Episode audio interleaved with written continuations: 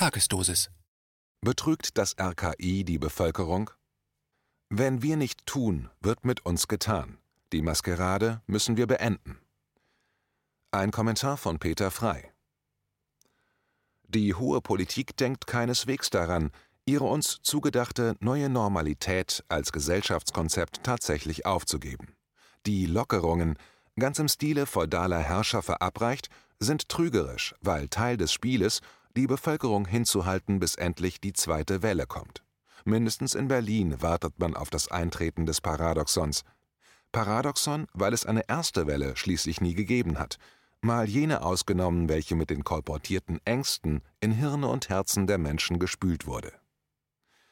Ganz traditionell wird auch im Herbst des Jahres 2020 der Beginn einer weiteren Grippesaison eingeläutet. Grippesaison ist ein Symbolname für die Zeit von Schniefnasen, fiebrigen Erkältungen und großen Ausschlägen in den Reaktionen von Immunsystemen. Wie in jeder Grippesaison wird dies auch Menschen das Leben kosten, vor allem das von Alten, Schwerkranken und Schwachen. Das Leben ist nur deshalb möglich, weil es auch Sterben gibt. Die Anzahl der Menschen, deren Verlust wir betrauern, wird saisonal ansteigen. Das eben auch, weil klimatische Faktoren, gekoppelt mit unseren Lebensumständen, einer Schwächung unserer körpereigenen Schutzfunktionen in die Hände spielen. Dieses Jahr aber wird es anders werden, wenn nicht eine starke Bewegung aus der Bevölkerung heraus die Pläne aushebelt. Die faktisch höchstrangige deutsche Politikerin glänzte am 9. April des Jahres durch Fake News. Zitat: Auch wenn die Zahlen mal einen Tag besser werden, sie, die Pandemie, wird nicht verschwinden, bis wir wirklich einen Impfstoff haben, mit dem wir die Bevölkerung immunisieren können. Zitat Ende. Warum sich das als Fake News, die Übermittlung nicht der Realität entsprechender Nachrichten überführen lässt, sollte für den wachen Verstand kein Problem darstellen. Denn wenn es so wäre, wie es Angela Merkel ausdrückt, gäbe es schon längst nur noch eine kranke, dahinsiechende Weltbevölkerung beachten wir das Selbstverständnis der Herrschenden. Zitat: Einen Impfstoff, mit dem wir die Bevölkerung immunisieren können. Zitat Ende. Die Herrschenden als Subjekte, die Bevölkerung als entmündigte Objekte. In diesem speziellen Fall die völlige Unkenntnis, sprich Inkompetenz zu Aspekten der Immunisierung als Merkmal von Herrschaftsdenken, gesprochen aus dem Mund der deutschen Kanzlerin. Noch ein Fake News von Angela Merkel, gern breit gestreut von den sogenannten Qualitätsmedien. Zitat Es sei bisher ganz gut gelungen, das Gesundheitssystem nicht zu überlasten, wurde die Kanzlerin zitiert. Es dauere mittlerweile zum Beispiel länger, bis sich die Zahl der Infizierten verdoppele. Zitat Ende. Ein Wissen über die Zahl der Infizierten hatte die Kanzlerin überhaupt nicht. Ja, sie hat es bis heute nicht. Warum? Weil schlicht die Erhebungen dazu fehlen. Baseline-Studien, repräsentative Tests. Diese fehlen auch heute noch, Anfang Juli, ein halbes Jahr nach Ausbruch der Pandemie. Ist das Vorsatz oder Dummheit?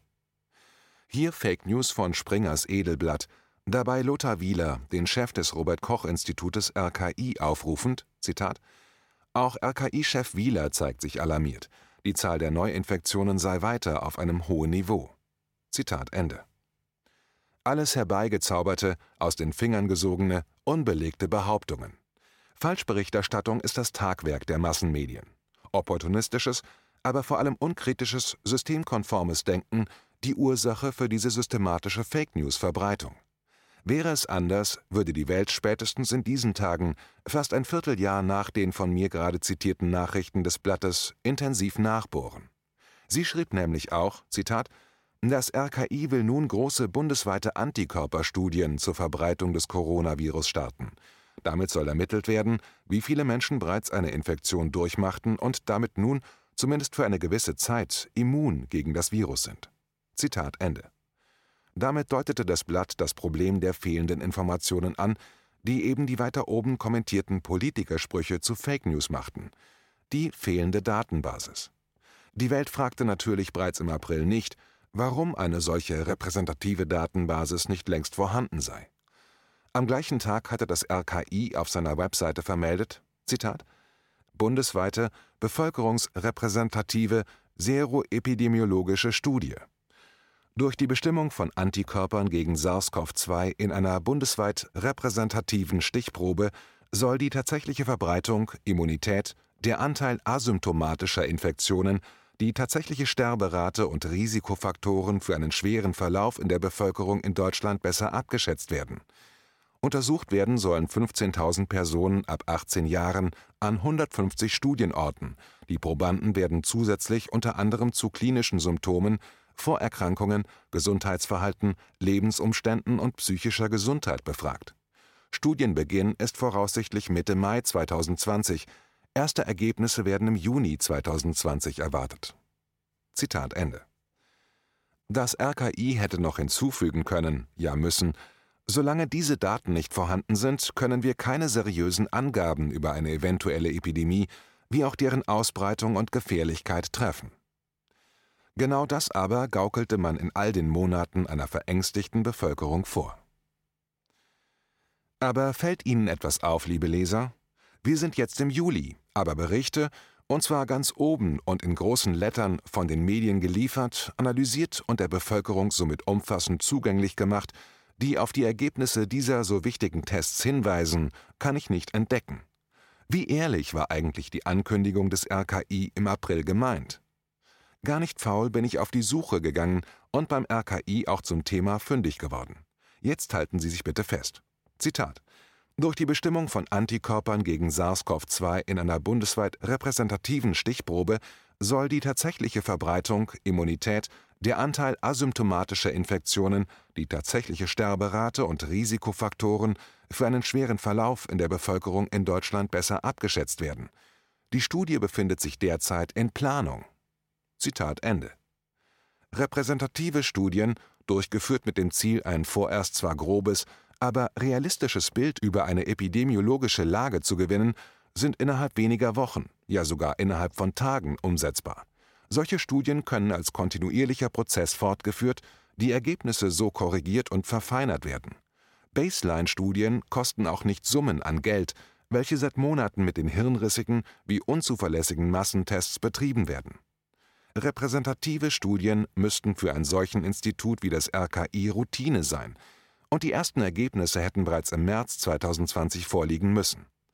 Aber sie wurden bis zum heutigen Tage, obwohl vor drei Monaten durch das Institut angekündigt, noch nicht einmal in Angriff genommen.